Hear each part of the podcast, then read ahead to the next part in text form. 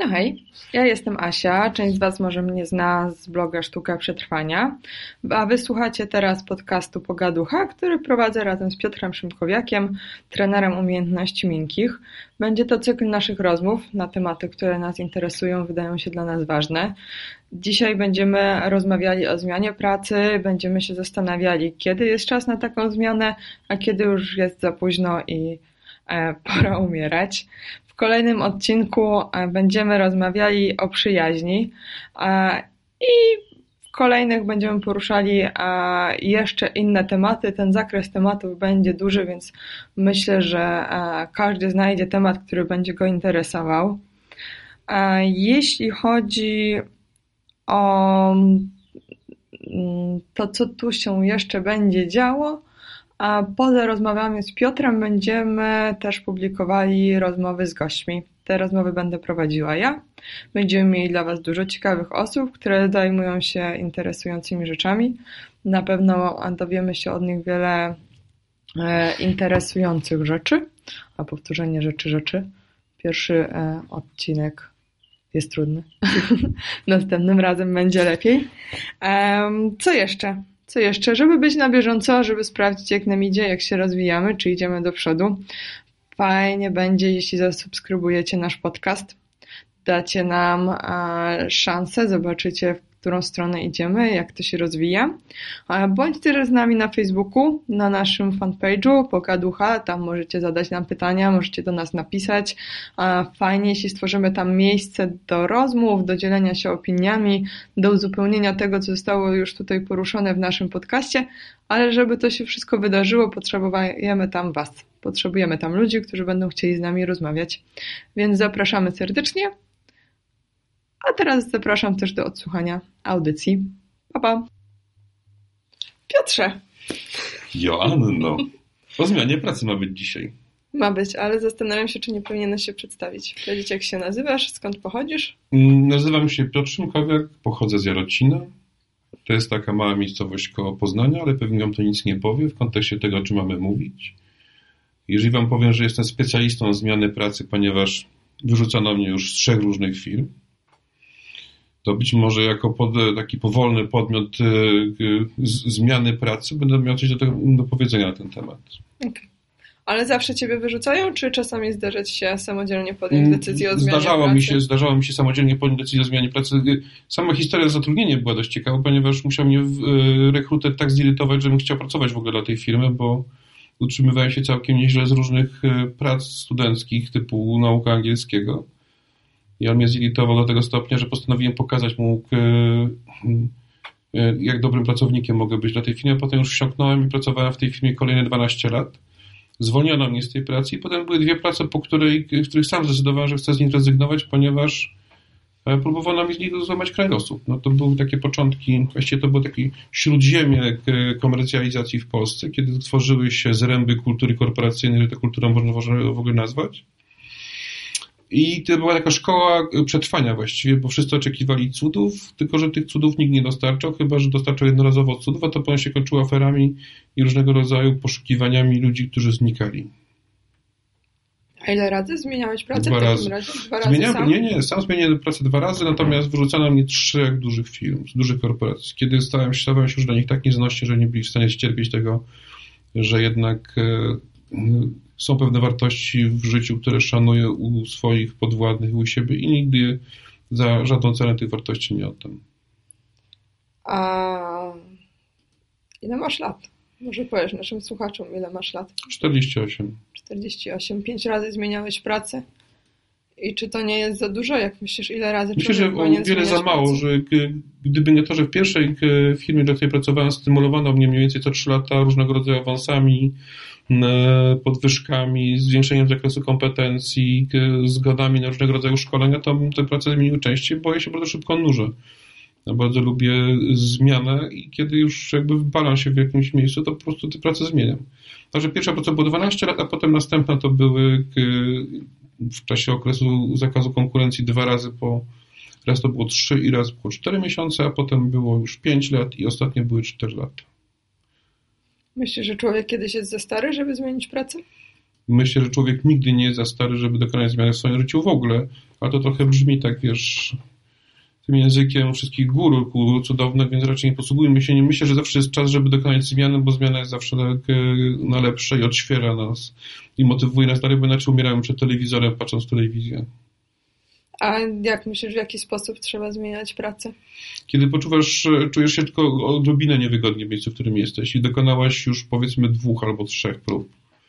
To w zależności od twojego metaprogramu, czyli programu, który, twojej strategii zachowań takich, wiesz, który mówi tobie spróbuję dwa razy, albo trzy razy, albo cztery razy, a potem y, nie będę więcej próbowała, tylko dokonam zmiany, więc jak już dokonasz tych, tych zmian, mm, tych prób, y, to trzeba dokonać zmiany. Po prostu znaleźć dobry punkt wyjścia i z i z dobrą intencją dla siebie wycofać się z tej firmy. To znaczy z dobrą intencją, tak żeby zacząć znowu czuć, że chce nam się żyć, wstawać rano do pracy, nie myśleć o tej pracy, to się będzie robiło i przeżywać to, jak ja to przeżywałem moją pierwszą pracę e, w latach 90., kiedy zostałem zrażony do niej przez rekrutera i tak się tak nie zraził jako każdego Polaka na od, że chciałem w tej pracy pracować. Okej, okay, ale powiedziałeś nam dużo rzeczy na temat tego, jak często zmieniasz pracę, a nie powiedziałeś nam jeszcze, czym się zajmowałeś, bo może to jest też, to jest też ważne. Jak zaczynam mówić o, to, o tym, czym się zajmuję, to właściwie ludzie pukają się w głowie, może to jest niemożliwe. Jak e, uczyłem angielskiego jako student, e, potem byłem akwizytorem reklam e, w Radiu S w Poznaniu, potem byłem zastępcą dyrektora agencji reklamowej Radia S, potem Radia SK, potem byłem dyrektorem e, agencji reklamowej Radia SK i członkiem zarządu Radia SK w Poznaniu, a potem w stacjach na Radia SK w zachodniej Polsce. I tak naprawdę zajmuję się mediami i sprzedażą mediów, sprzedażą reklamy w mediach i sprzedażą sponsoringów i pozyskiwaniem komercjalizacją, komercjalizacją mediów, krótko mówiąc. Ale też jestem kucharzem, miałem własną restaurację przez 4 lata i bardzo kiepskim menedżerem restauracji jestem, bo E, chyba tego nie potrafiłem robić, do tego restauracja już nie istnieje, a ja ciągle spłacam długi, ale też potrafię robić takie rzeczy, jak na przykład e, e, potrafię robić treningi rozwojowe, potrafię coachować ludzi, potrafię hipnotyzować ludzi, co widzisz właśnie w tej chwili, Anna. Ale też potrafię prowokować, co też zauważyłaś przed chwileczką. Pewnie jestem prowokatorem i, i w pewnym sensie też prowadzę hipnoterapię.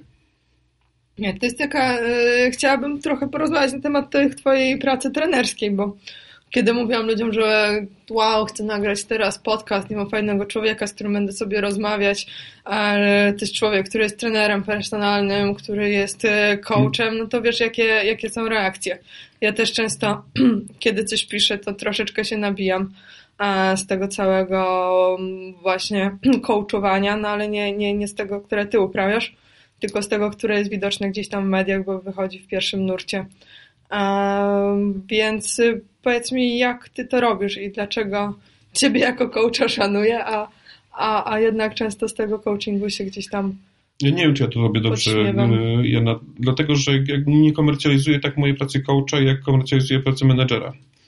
E, być może jestem dobrym coachem w Twoich oczach, bo nie jestem nastawiony na kasę i krótkookresowy zysk, tylko jestem nastawiony na człowieka, z którym pracuję. I ja też, ja też e, przyznaję Ci rację, że od jakiegoś czasu unikam e, mówienia o sobie, że jestem coachem i trenerem, bo czuwam zażenowanie w związku z tym, co się dzieje w tej chwili na rynku i z tą żarłocznością, taką zachłannością e, i taką, i, i, i faktem, że nic nie idzie właściwie za tym, co ci ludzie mają do zaoferowania, poza chęcią pozyskania jak największej ilości pieniędzy dla siebie samych, więc mam z tym problem. Jak zarabiam pieniądze dzięki pracy trenerskiej w korporacji, a praca coacha raczej pełni jakieś uzupełnienie moich kompetencji, e, ponieważ dzięki temu e, uczę się ludzi i ludzie, mogę coś im zaoferować więcej e, od siebie. To jest też rodzaj misji, która sprawia, że wraca do mnie dobro, które daję ludziom w formie takiej gratisacji. Oczywiście czasami biorę pieniądze za coaching w formie komercyjnej, ale jest tego bardzo niewiele nie mówię sobie, że zarabiam miliony na tym coachingu i nie mówię nikomu, że jeżdżę Ferrari e, czy jakimś Porsche, nie wiadomo skąd, bo w większości przypadków to jest nieprawda. Ferrari jest pożyczone od kolegi albo kupy wzięte w leasingu i chodzi o to, żeby innym zamydlić oczy i mówić im, że to jest wszystko proste i że każdy z nas może być milionerem i że na każdego z nas czeka, czeka takie Ferrari przed jego samochodem, wystarczy do niego wsiąść i chcieć tylko. To wszystko musi być poparte bardzo ciężką pracą mm, i tego ja nie ukrywam, w związku z czym może nie mam tylu klientów, e, bo na końcu dnia każdy z nas po takim coachingu, kiedy odkryje swoje osobiste zasoby, potencjał i możliwości, musi się wziąć do roboty. I nie mówię, że to jest ciężka robota, bo ciężka robota jest taka, której nie lubimy robić albo nie jest zgodna z naszą misją, tylko wziąć się do roboty, która nam sprawia przyjemność, a po jakimś czasie przychodzą pieniądze. I to jest taka filozofia, którą ja wyznaję. Trzeba po prostu robić coś w życiu, co się kocha, a zatem po jakimś czasie pojawią się możliwości, kontakty, przyjaźnie, ludzie, no i na końcu pieniądze. Przeszliśmy płynnie z, z coachingu. Znaczy na pewno będziemy o trenerstwie i o Twojej pracy jeszcze rozmawiać, bo myślę, że nieraz się spotkamy i nieraz będziemy mogli e, ten temat zgłębić, a ja chciałabym dzisiaj więcej porozmawiać na temat właśnie pracy, zmieniania pracy, bo to jest taki temat, który mnie interesuje i którym teraz chciałabym e, się zająć. To jak dorastamy? Dorastamy cały czas. Pytanie, czy ty czujesz się już dorosły? W pełni dorosły? wiek wskazywałby i też jakby y, to jak wyglądam, że jestem bardzo dojrzałym facetem, mam siwe włosy i taki wiecie, dostojny głos, ale mam nadzieję, że nigdy nie dorosnę i zawsze będę miał tą ciekawość w sobie, która spowoduje, że będzie mnie gnało dokądś, e, co będzie związane z poznaniem, z rozwojem, doskonaleniem się, uczeniem się i tak dalej. E, myślę, że osobą taką dorosłą jest ta osoba, która już właściwie może będę brutalny, co powiem, ale to już nie oddycha. No przystała i wącha kwiatki od spodu, jak się mówi w dziecięcym dowcipie. Osoba, która już poznała i wie wszystko, właściwie nie ma po co żyć. Ale w moim zrozumieniu, przepraszam cię, wchodzę. Mhm. mhm. Spotykamy ludzi, wiesz, często rozmawiam z ludźmi i cały czas się zastanawiam nad tym, kim chciałabym być, kiedy dorosnę, a, ale są ludzie, którzy będąc w tym samym wieku, wiesz, jeśli mówisz im, że skoro się nudzą w pracy, to może jest czas na zmianę, na to, żeby gdzieś tam przejść, mówią, że nie. Studia skończyli już tam 5 lat temu, 5 lat siedzą już w jednej firmie, więc jakby mieli co zrobić.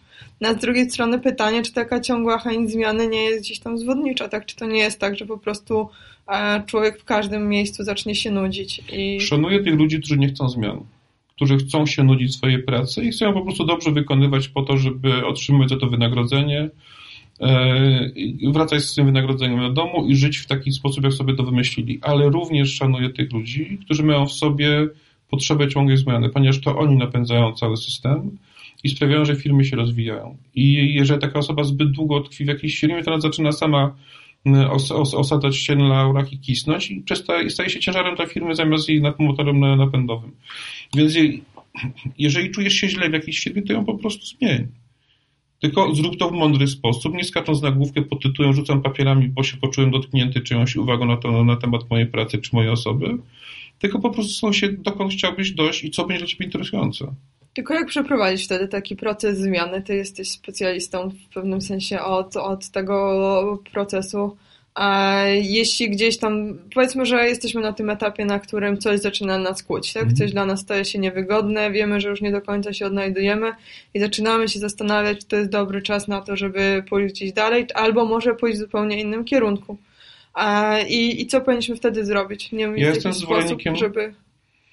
Jestem zwolennikiem pisania, w związku z czym proponuję, żeby wziąć sobie brulion, nazwać to brulionem zmiany, w którym piszemy warunki brzegowe, to znaczy miejsce, w którym jesteśmy w tej chwili i co y, w tym miejscu nam się nie podoba i co chcemy, chcielibyśmy zmienić. A potem na kolejnej stronie napisać, jak chcemy, żeby nasze miejsce kolejne pracy wy, wyglądało i zastanowić, zastanowić się, czy takie miejsce idealne w ogóle jest y, możliwe do znalezienia. Bo być może się okazać, że stąpamy w obłokach i to miejsce, do którego chcielibyśmy dojść, jest niemożliwe do, E, osiągnięcia w, z pozycji pracownika, być może takie miejsce trzeba sobie stworzyć samemu jako pracodawca. Ludzie się bardzo boją przyjmować na siebie odpowiedzialność e, związaną z e, budowaniem własnej firmy, ale czasami jest to jedyna droga rozwoju. Oczywiście y, nikogo nie możemy zachęcać, mówić stary, bierz się, to wiesz, twoje życie w twoje ręce. To, co mówił Robbins, weź jedno jajo w gaść, drugie jajo w gaść, mocno prześcisknij i idź do przodu, bo niektórzy być może czują zbyt wielką odpowiedzialność i wolą, tak jak powiedziałem, zostać w miejscu, w którym są i po prostu spokojnie zarabiać sobie swoje pieniądze. Ale jeżeli ta niewygoda będzie już tak duża, a to w przypadku oczywiście ludzi, którzy mają metaprogram na od, ale są ludzie na kół, którzy doskonale wiedzą, czego chcą i zdają sobie sprawę z tego, że to, co już mogli osiągnąć w danej firmie, otrzymali, to ci jakby sami wyjdą z inicjatywą, powiedzą do szefa, szefie, dziękuję za to wszystko, co dostałem od ciebie, y, teraz postanowiłem poszukać czegoś nowego, stanie się to w ciągu najbliższych trzech bądź sześciu miesięcy, wywiążę się ze wszystkich moich zobowiązań, jeżeli będzie taka możliwość, to znajdę kogoś na moje miejsce i nie zostawię ci z niczym, ale chcę już iść dalej. I myślę, że większość szefów zrozumie e, taką postawę i ze spokojem uwolni taką osobę jej kompetencje do rozwoju w innej firmie. Ale sami jesteśmy w stanie to zrobić, bo wiesz, mamy taką tendencję troszeczkę czasami też do gdzieś e, oszukiwania siebie, może nie do końca, jeśli weźmiemy ten brulion i określimy te warunki brzegowe, wiesz, czy my to zrobimy sami e, fajnie, nie? I czy zrobimy to szczerze. Bo też często deklarujemy inne rzeczy niż, niż faktycznie nami motywują wpiszemy tam na przykład sobie wyższe zarobki, chociaż to mhm. niekoniecznie jest prawda, ale też znowuż ciężko się przyznać e, i przed światem, i przed samym sobą, że na przykład zarobki nie są dla nas na chwilę obecną najważniejszą rzeczą. Wiesz, czy jesteśmy w stanie, czy jakaś osoba trzecia może jest w stanie nam e, w tym pomóc, żebyśmy gdzieś sami się nie, nie zgubili w tym. Bo jeśli wiesz, czujemy taką potrzebę zmiany, która nie do końca jest Um, nie wiemy skąd ona pochodzi, no coś nam się znudziło, albo ktoś nas po prostu w pracy wkurzył i nagle poczuliśmy chęć zmiany, to jesteśmy w taki sposób w stanie sobie te, ten brulion nas rozpisać, czy to w postaci tam mhm. plusów, minusów, żeby to się składało w, w, w, to, co chcemy sobie udowodnić, tak? A to niekoniecznie, nie wiem jak to widzisz, tak? Bo to, to są, musimy mieć samoświadomość. To są dwie rzeczy dla mnie. Pierwsza rzecz, nie wyobrażam sobie sytuacji, w której ktoś może sam siebie okłamywać. Jest to dla mnie absolutnie, jakby nie, nie, nie, nie mieści się w moim świecie kompletnie tego typu historia, bo rozumiem, że można budować swój wizerunek marketingowy, przedstawiając nie do końca prawdę na swój własny temat, e, uprawiając white lies, uprawiając białe kłamstwa innym, żeby podnieść swoją, swoją wartość rynkową, ale jeżeli sami przed sobą nie jesteśmy w stanie e, stanąć z otwartą przybicą i powiedzieć, to potrafię, tego nie potrafię, tyle zarabiałem tutaj, chcę zarabiać tyle pieniędzy w przyszłości, mm, to takiej osobie nie pomoże żadna ani trzecia, ani czwarta, ani piąta osoba. Ja takie osoby znam i z takimi osobami pracuję. To między innymi od nich usłyszałem kiedyś i znowu wszystko muszę zrobić sobie sam. Albo nie, nie, ty już mniej więcej nie coachuj i widzę potem po jakimś czasie podkrążone oczy od przepicia alkoholowego, już nie, już nie da uratować. Natomiast jeżeli ktoś naprawdę chce y, dokonać takiej zmiany, to Brulion jest punktem wyjścia y, do pracy z, z tą zmianą i dopiero w momencie, kiedy trafi na jakieś, na jakieś y, rafy, to wtedy być, może warto kontaktować się z jakimś coachem bądź zaufanym przyjacielem, pogadać z nim o tym. Żeby spojrzał z pozycji całkowicie neutralnej emocjonalnie na tę osobę, czy na nas samych, jeżeli my chcemy zmienić pracę i powiedział nam, e, co w jego świecie wydaje się prawdziwe, a co w jego świecie wydaje się nieprawdziwe. Ale jeżeli to pytanie zada osoba, która sama przed sobą nie potrafi ustanowić uczciwie, to żadna osoba nie pomoże. To utkwimy wszyscy w kłamstwie, a coach po jakimś czasie powie dziękuję. Tu nic więcej nie mam do roboty. Nie chcę więcej nic robić. A w którym momencie, wiesz, ty, że czasami podążamy jakąś tam ścieżką naszą utartą, którą gdzieś przez przypadek wpadliśmy, bo poszliśmy na jakieś studia, bo na te, na które chcieliśmy się nie dostaliśmy, potem dostaliśmy przez przypadek pierwszą pracę i gdzieś tam zaczęliśmy się wspinać, no i wspinamy się rozpędzeni, albo gdzieś tam idziemy już tym nurtem. A gdybyśmy na przykład chcieli zmienić e, zupełnie wszystko, wiesz, pytanie, czy to jest do, do, dobry pomysł też, czy warto się trzymać tego, myślisz, co robimy, i, i czym, w którym kierunku już płynęliśmy, czy takie zupełne przewartościowanie, przywrócenie wszystkiego ma sens, czy to nie jest taki zabobon, że wiesz, jeżeli zawsze będziesz, możesz wszystko. Jeżeli będziesz y, uprawiała pewną, pewien rodzaj minimalizmu, to znaczy zatrudniono mnie jako logistyka, ale ja poszedłem na logistykę z czystego, pragmatycznego punktu widzenia, żeby zarabiać kasę, a w duszy czuję się artystą, to prędzej czy później to się skończy rakiem, bo to jest działanie przeciwko swojej własnej misji i celowi życiowemu. Więc e, jeżeli odczuwasz wystarczająco dużą niewygodę, żeby coś zmienić w swoim życiu, to to zrób, bo prędzej czy później twoje zdrowie da tobie o tym znać. U mnie to się skończyło w przypadku pierwszej pracy przepukliną i wyrostkiem robaczkowym, także wylądowałem w końcu w szpitalu na dwa razy i potem już nie ryzykowałem takich historii, żeby mój organizm mówił, panie Piotrze Szymkowiak, a teraz panu pokażę, jak długo jest pan w stanie wytrzymać robienie czegoś, czego pan nie lubi, w warunkach, których pan nie lubi i pracować z ludźmi, których pan nie szanuje i z którymi pan nie chce pracować. I raz mnie wykopyrtnął, przewrócił za pomocą prostego, prostej przepukiny. Mówi sobie, no, no i co? Jak długo to udźwigniesz? A drugi raz zrobił to już za bardzo, bardzo poważnie, bo prawie woreczek mu się wylał do trzewnej, a to mogło się skończyć zejściem śmiertelnym. I wtedy zdałem sobie sprawę z tego, że nie będę więcej naciągał mojego organizmu na historie, których nie chcę. Miałem taką sytuację ostatnio, miałem takiego coacha, który pracował przez wiele lat jako znakomity specjalista e, wsparcia rynku. Zajmował się tak zwanym back office'em, czyli tym wszystkim, czym handlowcy się nie chcą, ale nie lubią i nie mogą zajmować. Robił to w znakomity, usystematyzowany sposób, ale jak to korporacja po jakimś czasie stwierdziła, że pan jest zbyt drogi, zbyt dojrzały wiekowo i potrzebują kogoś, kto będzie kosztował mniej i będzie bardziej operatywny i pozwoli je się jeszcze bardziej mocniej wykorzystywać. No, oczywiście pana zwolniono ze wszystkimi e, e, tego tytułu honorami, dostał swoje odprawy. No, finansowo był za dobrze zaspokojony, jakoś etycznie chyba nie do końca to wygląda, bo on poświęcił swoje, tej firmie całe swoje życie, ona tak po prostu będzie go potraktowała jako zużyty karton czy zużyty kontener i powiedział panu dziękujemy, że teraz pan wychodzi sobie na, na rynek zewnętrzny. I on przejawił się u mnie na coachingu.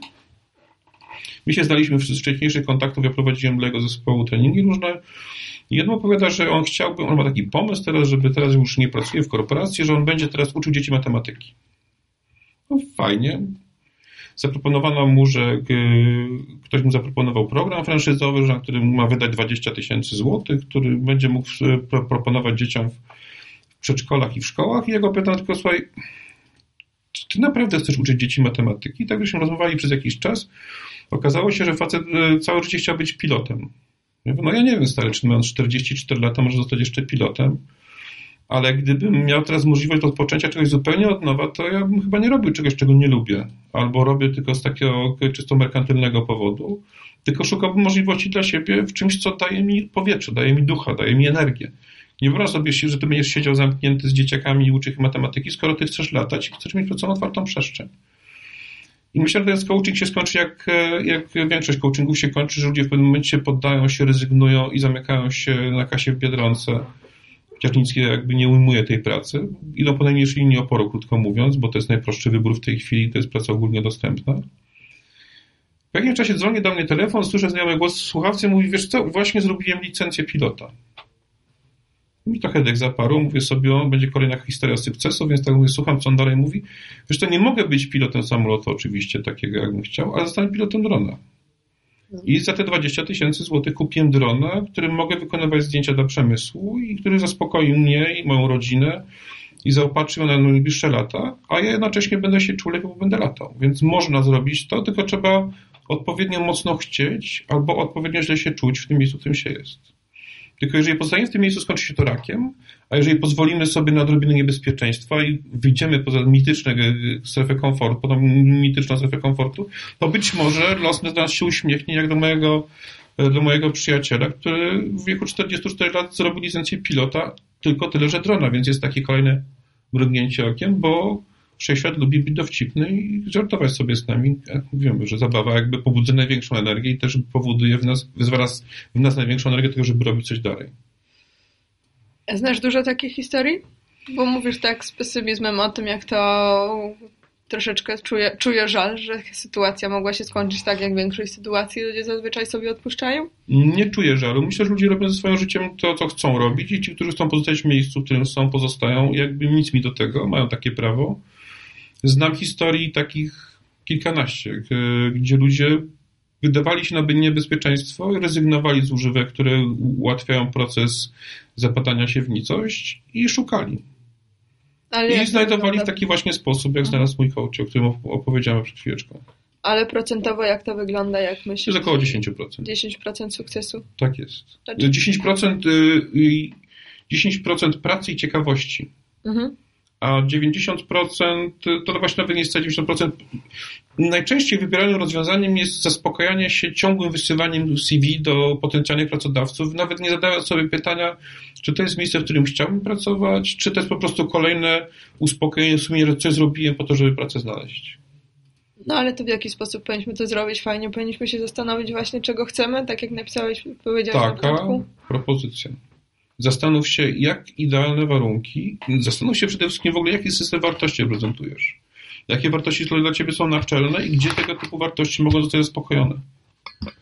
Zastanów się, jaka jest twoja misja życiowa. Ja swoją określiłem dopiero po 30 kilku latach, kiedy siedząc na kolejnym treningu, zdałem sobie sprawę z tego, że dobrze robię treningi z jednego powodu. Że moją misją życiową jest uczyć się i uczyć innych. I to się nie zmieniło w tej chwili już od 6 e, plus 8 od 14 e, lat. Praktycznie każdego roku, przy każdej pracy, którą wykonuję, zdaję sobie sprawę z tego, że to, co robię, jest w zgodzie z moją misją. Ale jeśli ktoś uczyć się i uczyć tego. innych, proszę. Ale jeśli na przykład ktoś nie czuje misji, wiesz, jakby to nie, proponuję, nie każdy żeby się budzi rano i myśli, mam, mam misję i, jestem człowiekiem z pasją. Raczej, wiesz, też czasami się spotykam z takimi z ludźmi, którzy mówią, że e, czują straszną presję tego, że każdy im każe podążać za marzeniami, mieć hobby, to hobby przekształcać w biznes i właśnie być człowiekiem, który gdzieś tam e, chce, nie dosięgnąć gwiazd, a ich ani te gwiazdy nie interesują, ani nie mają tej wewnętrznej takiej potrzeby poszukiwania czy jakiegoś hobby, jakby jest im dobrze w tym, e, kim są i czym, wiesz, co reprezentują. Sposób, tak jak powiedziałem wcześniej, w żaden sposób nie potępiam tych ludzi, mają prawo robić to, co chcą. Nikt, nikt nie ma prawa nas zmusić do tego, żebyśmy sięgali gwiazd, tak jak powiedziała, czy świadali jakiekolwiek Ferrari, bo za tym idzie często cena, której nie chcą zapłacić. Bo jest ta cena niezgodna. Nie, nie, to tak, nie jest to, bo często to jest cena, która jest związana z fundamentalnymi wartościami. Mhm. Bo trzeba trochę być skurwysynem, przepraszam, żeby móc osiągnąć to, co się chce. Takie mam w tej chwili przekonanie. Jak obserwuję ludzi, którym udało się osiągnąć sukces. Ja próbuję cały czas osiągać sukces, nie będąc kurwysynem i nie ciągle gdzieś dokądś tam gna. Ale jeżeli ktoś chce sprzedawać, e, siedzieć na kasie w Biedronce, to jest dobra praca, żeby zapewnić byt sobie i rodzinie. I nie mamy prawa ich potępiać, bo to jest ich prawo. Nie wszyscy muszą mieć marzenia nie wiadomo jakie, czysto proste marzenia, żeby mieć możliwość czytania swoich książek, pisania wierszy czy malowania po godzinach pracy jest wystarczająca. I ja to szanuję i chylę czoła przed takimi ludźmi, bo to są ludzie też z pasją, tylko jak nie nazywają tej pasji, nie potrafią jej monetyzować. Natomiast zachęcam również do tego, jednak mimo wszystko zachęcam do tego, żeby zastanowić się, albo zadać sobie, postawić sobie takie pytanie, po co żyję? Jaka jest moja misja życiowa? I to jeżeli ktoś e, wymyśli sobie na przykład, żyje dla innych ludzi, e, no to oczywiście może działać charytatywnie w różnego rodzaju organizacjach, które pomagają innym ludziom, ale to nie oznacza też, że nie, że nie może na tym pieniędzy zarabiać. Bo ludziom się wydaje, że jeżeli będę pomagał innym organizacjom charytatywnym, to, to będę robił całkowicie pro publico bono, e, nie za to pieniądze, pieniądze podążają za pasją zawsze. I nie wyobrażam sobie też, że była osoba, która nie ma pasji. Niektórzy ludzie boją się swojej pasji z jakiegoś niewiadomego dla mnie powodu. Prędzej czy później ta pasja się pojawia. Pojawia się mały, mały płomyczek, małe ziarenko, które zaczyna kiełkować i okazuje się, że to jest coś, co było przez lata tłumione przez wychowanie, które kazało nam się uczyć matematyki, fizyki, być, być lekarzem medycyny, być prawnikiem albo księdzem, bo to są zawody, które dobrze przynoszą. I ilu mamy w tej chwili lekarzy medycyny, prawników i księży, którzy nie mają poczucia w sobie misji, bo robią to z merkantylnych powodów ale jakby każdą pasję da się zmonetyzować i da się w jakiś sposób przekuć na, na biznes? I tak, wiem, że tak rozmawiamy. Y, jestem o tym przekonany i o tym wiem, że tak jest. Mhm. I, trzeba, I można to zrobić w zgodzie ze swoimi wartościami. Tylko oczywiście trzeba pozwolić sobie na ten okres niepewności, w którym będziemy szukali, albo możliwość zarabiania pieniędzy będzie nas szukała. Bo często to tak się dzieje, jeżeli my działamy z jakąś z pasją, to krok za nami idzie możliwość spieniężenia tego. Ja wiem, że to brzmi trochę magicznie i życiowo, natomiast to moim osobistym doświadczeniem. Tak to się stało w moim życiu. Całe życie y, utrzymywałem się z pracy nauczyciela i to na studiach to była praca nauczyciela języka angielskiego. Miałem swoje uczennice i uczniów, z którymi mam do dzisiaj kontakt większości. To są dorośli ludzie, którzy są niewiele młodsi ode mnie już teraz.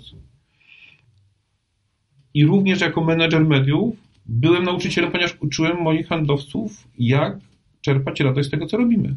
I że praca handlowca nie jest y, opychaniem komuś towaru, którego on nie chce.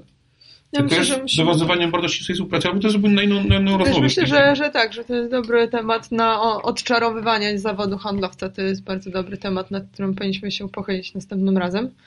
Eee, chyba tak, chyba ustaliliśmy, ustaliliśmy. Porozmawialiśmy chwilę.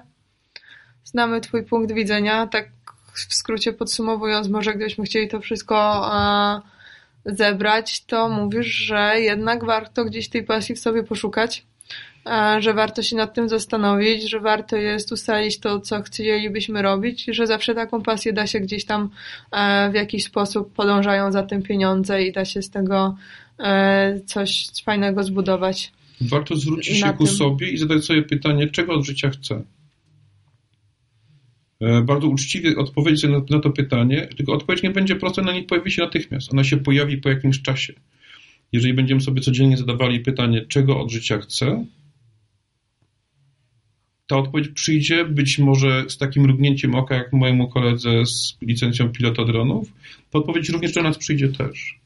To może zostawimy naszych słuchaczy z tym pytaniem i zobaczymy, czy do nich życie też puści oko. Na zdrowie. Na zdrowie.